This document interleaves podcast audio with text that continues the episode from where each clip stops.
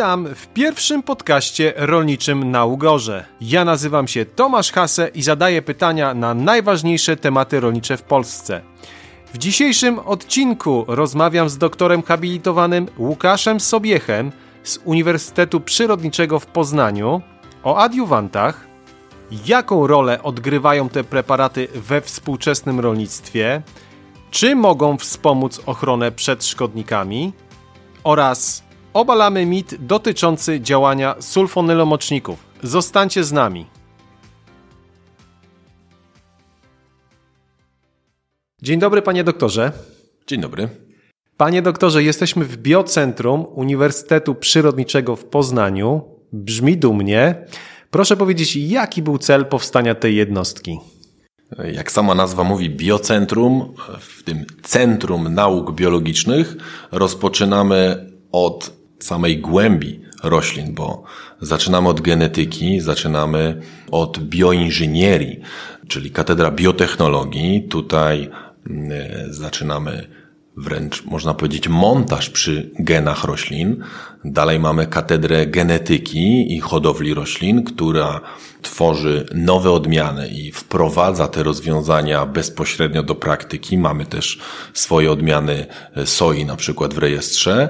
No i kolejnym etapie przechodzimy do tych zastosowań typowo polowych, czyli katedra agronomii, katedra łąkarstwa i katedra agronomii, która jest mi no, najbliższa ze względu na miejsce realizacji moich badań naukowych i też pasji naukowych. Także tutaj, tutaj jest serce tego wdrażania bezpośrednio badań e, do praktyki rolniczej.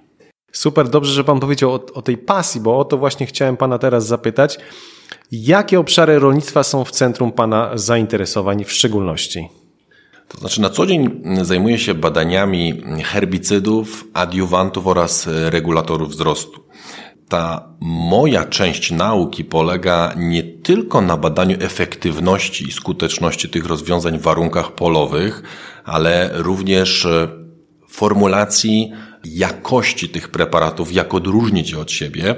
Tutaj myślę, że poza tymi typowo badaniami naukowymi, dużym Plusem naszej jednostki, czyli Katedry Agronomii, jest to, że realizujemy zgodnie z obowiązującymi w Polsce przepisami, mamy pozwolenie na badanie efektywności środków ochrony roślin, dopuszczające je nie tylko na rynek polski, ale, ale mówimy tu o pozwoleniach europejskich, więc uważam, że mamy bardzo dobry przegląd również rozwiązań, które będą nadchodziły, które polscy rolnicy będą mogli stosować na swoich polach i to pozwala nam w pewien sposób też dostosowywać się do pewnych trendów badawczych, które cały czas, e, można powiedzieć, mocno zmieniają to, co, co, co dzieje się dzisiaj w technologiach uprawy konkretnych roślin. No, mamy Zielony Ład, który myślę, że zaskoczył wiele czołowych, e, czołowych producentów e, na, na, na rynku, co dopiero samych rolników.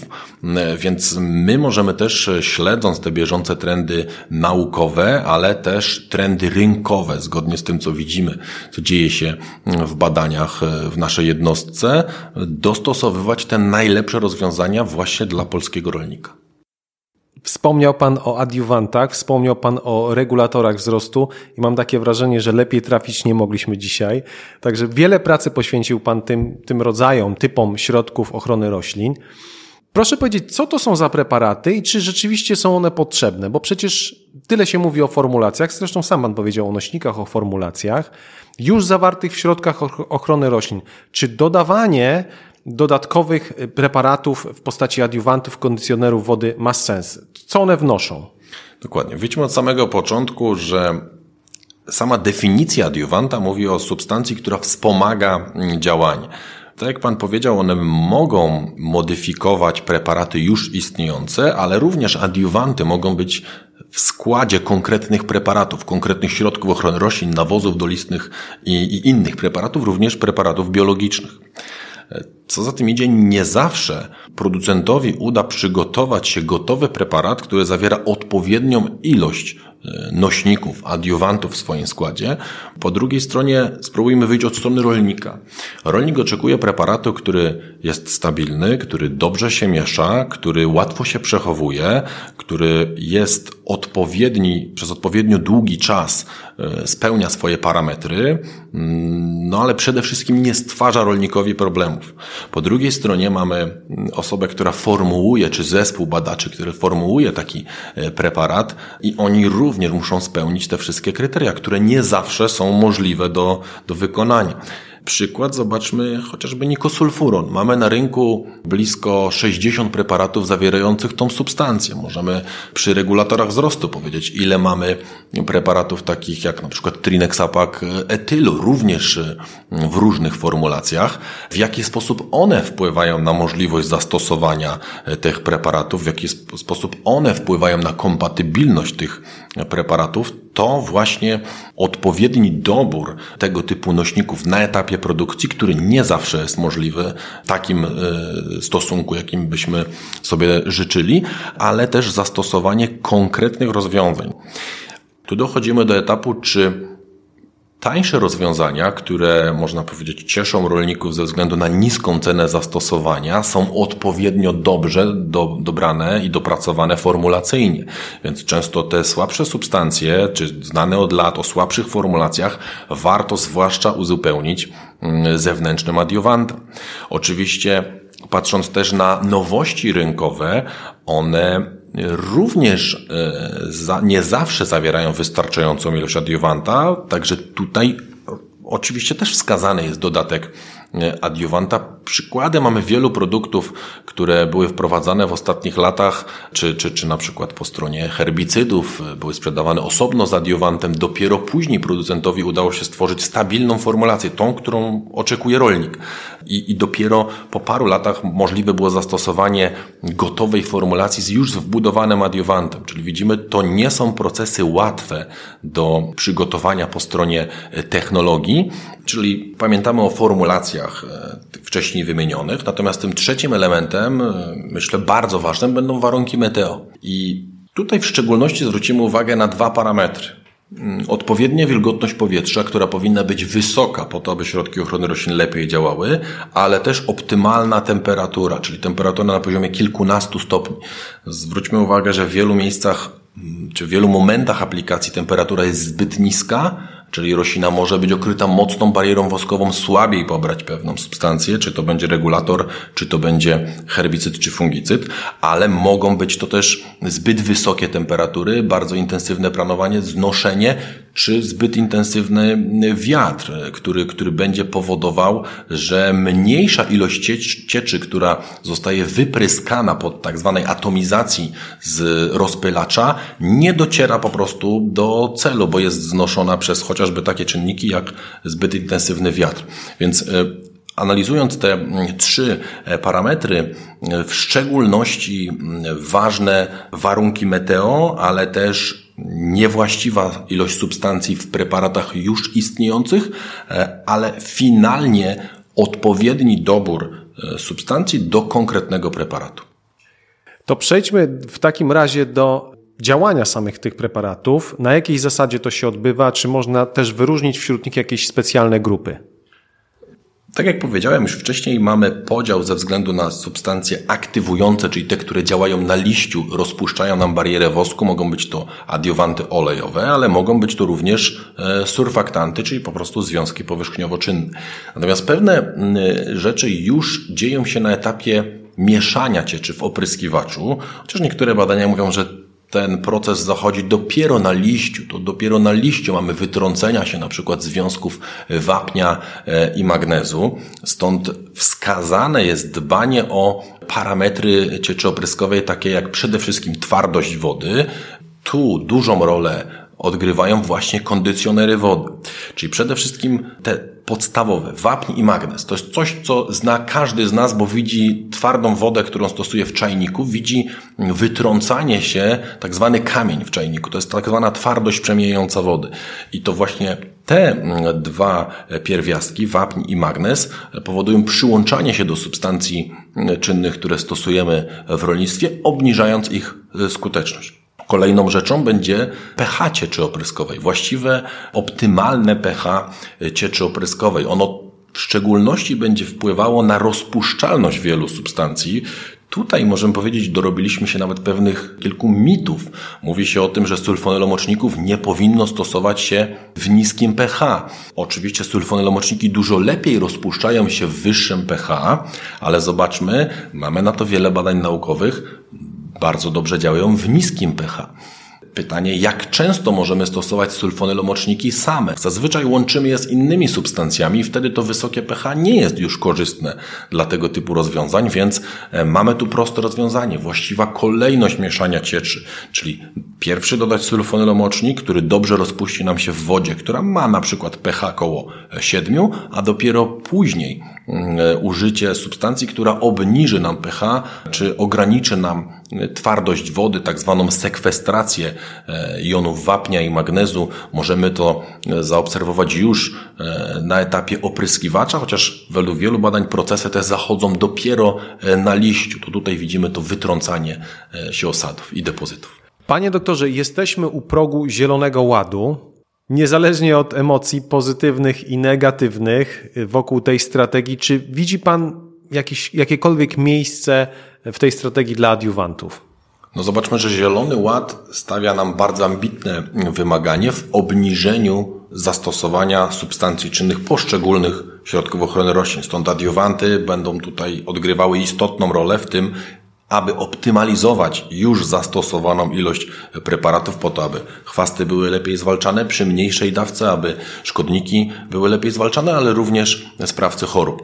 Stąd y, właściwy dobór adiowantów będzie miał tutaj kluczowe znaczenie, w prosty sposób weryfikowalne przez rolnika na polu, czyli dobre adiowanty będą tutaj e, odgrywały coraz większą rolę, ale zobaczmy, że wykorzystanie tych właściwości, które dają adiowanty, na przykład właściwości powierzchniowo-czynne, mogą nam pomóc w rozwiązywaniu pewnych problemów, chociażby e, taki modelowy przykład, zwalczanie szkodników. E, jeżeli mówimy, że mamy problem z odpornościami na pyretroidy, steroidy, mamy monokulturę stosowania acetamiprydu, to ciekawym rozwiązaniem będzie wykorzystanie takich właściwości powierzchniowo-czynnych, czy dobór takich składników, które będą w stanie mechanicznie zwalczyć szkodniki, czyli je po prostu unieruchomić poprzez e, ogromne właściwości powierzchniowo-czynne, mocne rozlanie się kropli e, na liściu, ale też dotarcie w odpowiednie miejsca, na przykład przed klinki owadów i e, mechaniczne ich e, unieszkodliwienie, które właśnie daje możliwość dzisiaj odpowiednia, można powiedzieć, fizyka cieczy opryskowej i to jest ciekawa alternatywa w dobie właśnie Zielonego Ładu, zastosowanie metody mechanicznej, która w mechaniczny sposób unieszkodliwia e, szkodniki. E, mało tego, jest to rozwiązanie zgodne e, z rozporządzeniem Unii Europejskiej, czyli jest to pełni rozwiązanie rekomendowane na wielu rynkach europejskich. To ciekawe, czy mógłby Pan rozwinąć ewentualnie ten temat, bo tak jak ja to widzę, no brakuje nam, brakuje nam substancji aktywnych insektycydów, no te, które istnieją też, też w jakiś sposób, e, te szkodniki się uodparniają na nie. Czy, jak, to działa? W, jaki sposób, e, czy, czy takie rozwiązania są obecne? Jak, jak, jak to wygląda? No mówiąc najprościej, metoda mechaniczna, czyli mechaniczne zwalczenie szkodnika. E, nie mamy tutaj problemów z odpornością, bo możemy podać przykład, czy mamy od, uodpornione szkodniki na łapkę, na muchy? Nie, bo ona je fizycznie uszkadza. Tak samo fizycznie ciecz opryskowa, która ma bardzo niskie napięcie powierzchniowe dochodzące do 20 mN na metr, ma bardzo niski kąt przylegania cieczy opryskowej, czyli tą fizyką cieczy, którą tutaj modyfikujemy, plus ma zestaw substancji, które będą docierały do e, przedchlinek i blokowały, uniemożliwiały oddychanie e, szkodnikom, na przykład myszycom. Takie rozwiązania są szczególnie polecane dla małych szkodników, które w łatwiejszy sposób można tą niewielką jednak ilością cieczy na poziomie 200-300 litrów na hektar hektar unieruchomić. Czyli to są rozwiązania zgodne z Zielonym Ładem, które wykorzystują właśnie odpowiednie parametry cieczy opryskowej. Nie uzyskamy tego każdym związkiem powierzchniowo-czynnym, nie uzyskamy tego e, każdą substancją, którą dodajemy do opryskiwaczy, ale takie tak zwane substancje o bardzo dobrych właściwościach powierzchniowo-czynnych z wykorzystaniem substancji blokujących, tworzących tak zwaną siatkę na owadach, które, które unieruchamiają je, doprowadzają właśnie do ich mechanicznego wyeliminowania. Wspomniał Pan o pracy Pana w, centrum, w biocentrum nad regulatorami wzrostu. To są specyficzne środki ochrony roślin, to są jedyne środki ochrony roślin, które wpływają na roślinę uprawną, a nie na agrofagi. Czyli z tej perspektywy no, trzeba jednak, ingeruje się w gospodarkę hormonalną rośliny, trzeba jednak tutaj być ostrożnym. Jakie jest Pana zdanie na stosowaniu y, kondycjonerów wody, tudzież adiuwantów razem z regulatorami wzrostu i czy one, czy one mogą pozytywnie modyfikować właśnie te regulatory, działanie tych regulatorów wzrostu?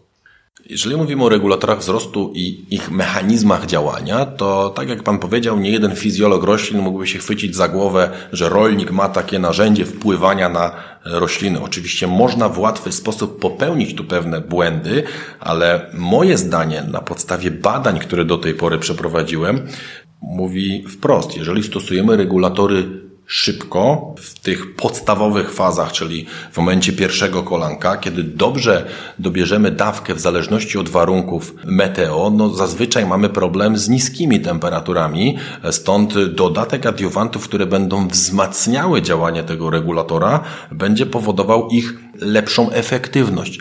Co za tym idzie, błędy popełnione już na początkowym etapie z regulacją będą nam e, się potęgowały w, w, momencie wystąpienia dobrych warunków wilgotnościowych w późniejszym okresie wegetacji i często stosowanie regulatorów w bardzo dużych dawkach w późnych fazach rozwojowych, blisko e, liścia flagowego, kiedy rozpoczyna się już okres generatywny rośliny, no tutaj mm, mamy ten czynnik ryzyka jeszcze większy, łatw, du, dużo łatwiej wtedy o błąd. Stąd e, warto mm, wykonać tą solidną podstawę, czyli ten zabieg regulacyjny wykonać już na etapie mm, początkowych aplikacji, czyli E, powiedzmy w tej fazie strzelenia w źdźbło, w fazie pierwszego kolanka, wtedy wykorzystać zastosowania adiowantów, które będą obniżały pH i, i obniżały twardość wody. Dla takich substancji będzie to szczególnie istotne jak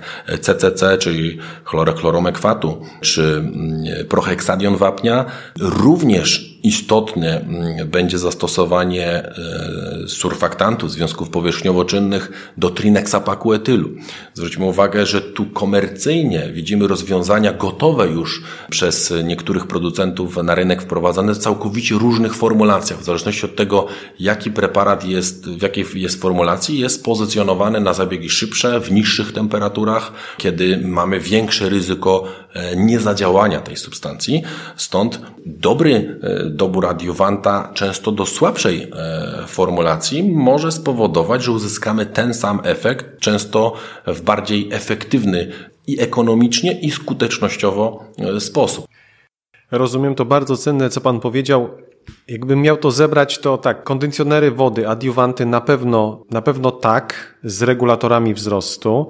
Czy są jeszcze jakieś inne e, rodzaje środków ochrony roślin, z którymi można, trzeba, należy mieszać, do których należy dodawać kondycjonery wody, albo czy są środki ochrony roślin, z którymi na przykład kategorycznie pan powiedzmy mówi, że nie, nie mieszajmy tego razem. No, zobaczmy, jaka jest nadrzędna rola środków ochrony roślin. Mają mm, działania albo kontaktowe, albo systemiczne, czyli zależy nam albo na dobrym pokryciu rośliny, albo na dobrym pokryciu i wprowadzeniu ich do wnętrza rośliny. Więc tak naprawdę każdy preparat jest wykorzystywany mm, przy użyciu wody, która jest nośnikiem, więc wszędzie te zasady będą występowały. I jakość wody będzie kluczowa dla wszystkich preparatów, ale również problemy ze znoszeniem, problemy e, z pobraniem substancji czynnej przez liść Widzę tutaj bardzo szerokie zastosowanie dla właściwie wszystkich e, środków ochrony roślin. Trudno mm, mówić tu o pewnych wykluczeniach. Bardziej szukałbym pewnych rozwiązań optymalizacyjnych. Tak jak powiedzieliśmy na przykładzie regulatorów wzrostu, gdzie liczy się przede wszystkim jakość wody przy, przy dwóch substancjach, mm, a przy pozostałych właściwości powierzchniowo-czynne. E, zobaczmy, zwłaszcza jeżeli stosujemy bardzo szybko regulatory wzrostu, może ten rok nie jest dobrym przykładem, ale kiedy chcemy dokrzewić zboże, zboża. E, zboża zaczynamy dokrzewiać, kiedy mm, najlepsza faza na dokrzewianie zbóż to przy, przy pomocy regulatorów wzrostu to faza około trzech rozkrzewień. Czyli mamy wtedy stosunkowo niskie temperatury, więc wykorzystanie adiuwanta w takich warunkach powoduje jego lepsze działanie, większą efektywność, zabezpiecza nas przed niekorzystnymi e, warunkami. Czyli widzimy możliwość zastosowania adiuwantów z regulatorami wzrostu, z fungicydami, e, z herbicydami, ale również z nawozami dolistnymi.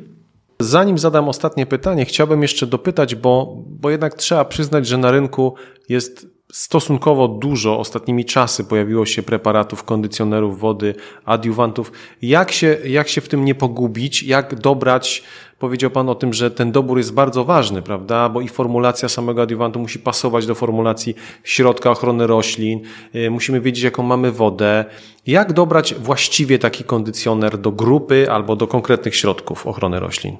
Myślę, że to nie jest temat na jeden wykład, to temat na cały cykl wykładów. W tym momencie mógłbym zareklamować studia podyplomowe, które prowadzimy Proszę na naszej bardzo. uczelni, e, ale pamiętajmy, że przede wszystkim polegajmy na rekomendacjach dystrybutorów konkretnego produktu do konkretnego rozwiązania, czy wykorzystujmy narzędzia mobilne, jak aplikacje, które również ułatwiają e, dobór e, takich rozwiązań, jeżeli one poparte są badaniami naukowymi, badaniami polowymi, prowadzonymi w naszych warunkach, to na pewno są to rozwiązania pomocne. Bardzo dziękuję. I ostatnie pytanie do Pana, w sumie najważniejsze, można powiedzieć, zadaję każdemu naszemu gościowi. Jakie źródło wiedzy mógłby Pan polecić, takie powiedzmy przystępne, po lekturze którego no, rolnik, klient mógłby dowiedzieć się czegoś więcej na temat adiuwantów, kondycjonerów wody? Jeżeli mówimy o adiuwantach, kondycjonerach wody, tutaj zdecydowanie na pierwszym miejscu polecę książki moich e, nauczycieli, moich e, profesorów. E, na pewno książka Herbicydy profesora Skrzypczaka, profesora Praczyka, ale również książka Herbologia autorstwa pana profesora Woźnicy. To na pewno jako takie, można powiedzieć, solidne pozycje, które powinny znajdować się, są w tak przystępny sposób napisane, że powinny znaleźć się no, na półkach wielu gospodarstw rolnych.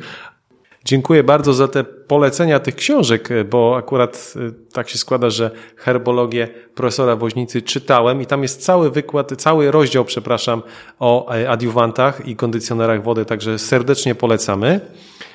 No cóż, panie doktorze, bardzo panu dziękuję za dzisiejszy podcast. Naszym gościem był doktor habilitowany Łukasz Sobiech z Uniwersytetu Przyrodniczego w Poznaniu. Dziękuję bardzo.